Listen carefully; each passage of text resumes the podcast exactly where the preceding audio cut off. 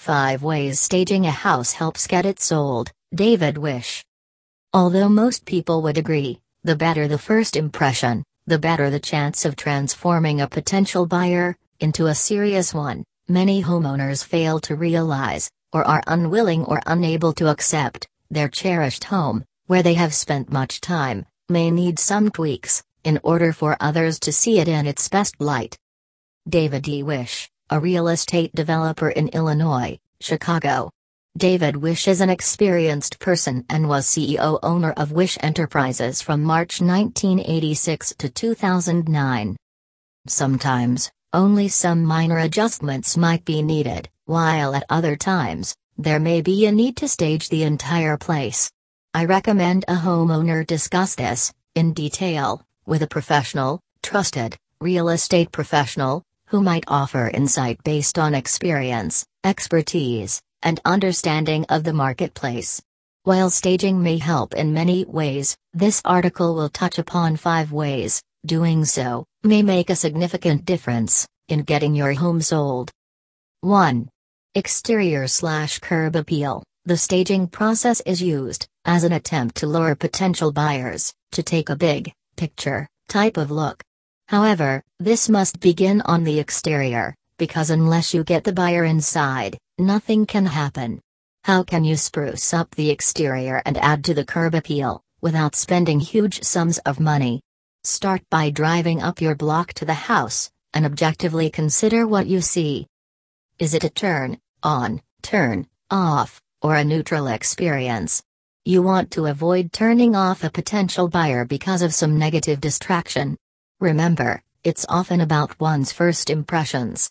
Look at sidewalks, driveways, plants, lawn, doors, including screen and exterior, and clutter. Touch up the paint where it is needed. Make the lawn more presentable. Trim bushes so they are controllable and more attractive. Power, wash the exterior and fix obvious faults or distractions. Get the buyer to come in, without already having ruled your home out. 2. First impression You only get one chance to make a first impression. Walk in your front door. Does the door squeak, or is there something wrong with the storm door? Are they any negative odors? If so, identify and eliminate them. How does the paint, etc. look? Is it clean and neat, or dirty, ugly, or an eyesore? How about clutter? Have you eliminated it?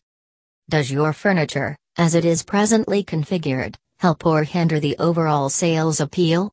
Sometimes, you and your real estate professional might be able to make minor tweaks and address the issues.